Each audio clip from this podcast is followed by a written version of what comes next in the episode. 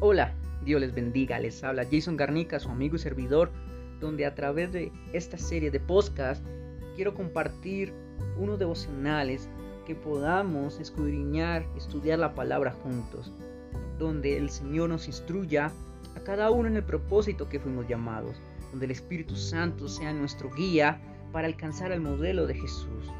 Solo se logrará en un corazón dispuesto a buscar del reino de la palabra que sea la esencia de ella, inspirándonos, instruyéndonos, corrigiéndonos y sobre todo amando al Señor, obedeciéndole. Por eso te agradezco por escucharme y que el Señor bendiga tu casa, bendiga tu vida y nunca, nunca te apartes de Él y de su palabra. Un abrazo gigante.